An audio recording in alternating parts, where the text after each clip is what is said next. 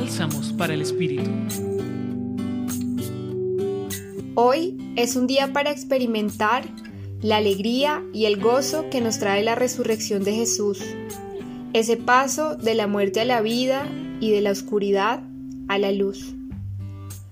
En el Evangelio de Marcos, versículos 9 al 15, se nos narra una situación que muy seguramente alguno de nosotros ha experimentado en algún momento de la vida.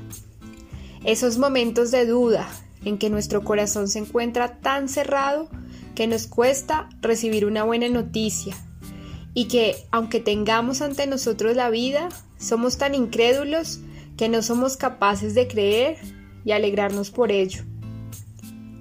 Esto fue lo que experimentaron los discípulos al recibir la noticia que María Magdalena y luego el propio Jesús les traía y era que como lo había prometido, Él había resucitado entre los hombres.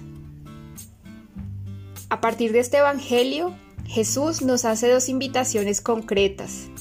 La primera es a fortalecer nuestro corazón y la confianza en su palabra, incluso en aquellos momentos en donde la incertidumbre y el dolor se encuentran presentes.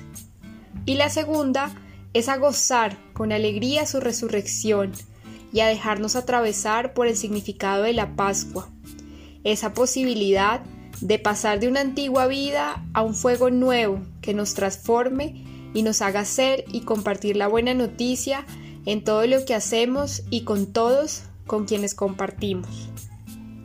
Hoy te acompañó Claudia Galindo Quiroga del Centro Pastoral San Francisco Javier de la Pontificia Universidad Javeriana.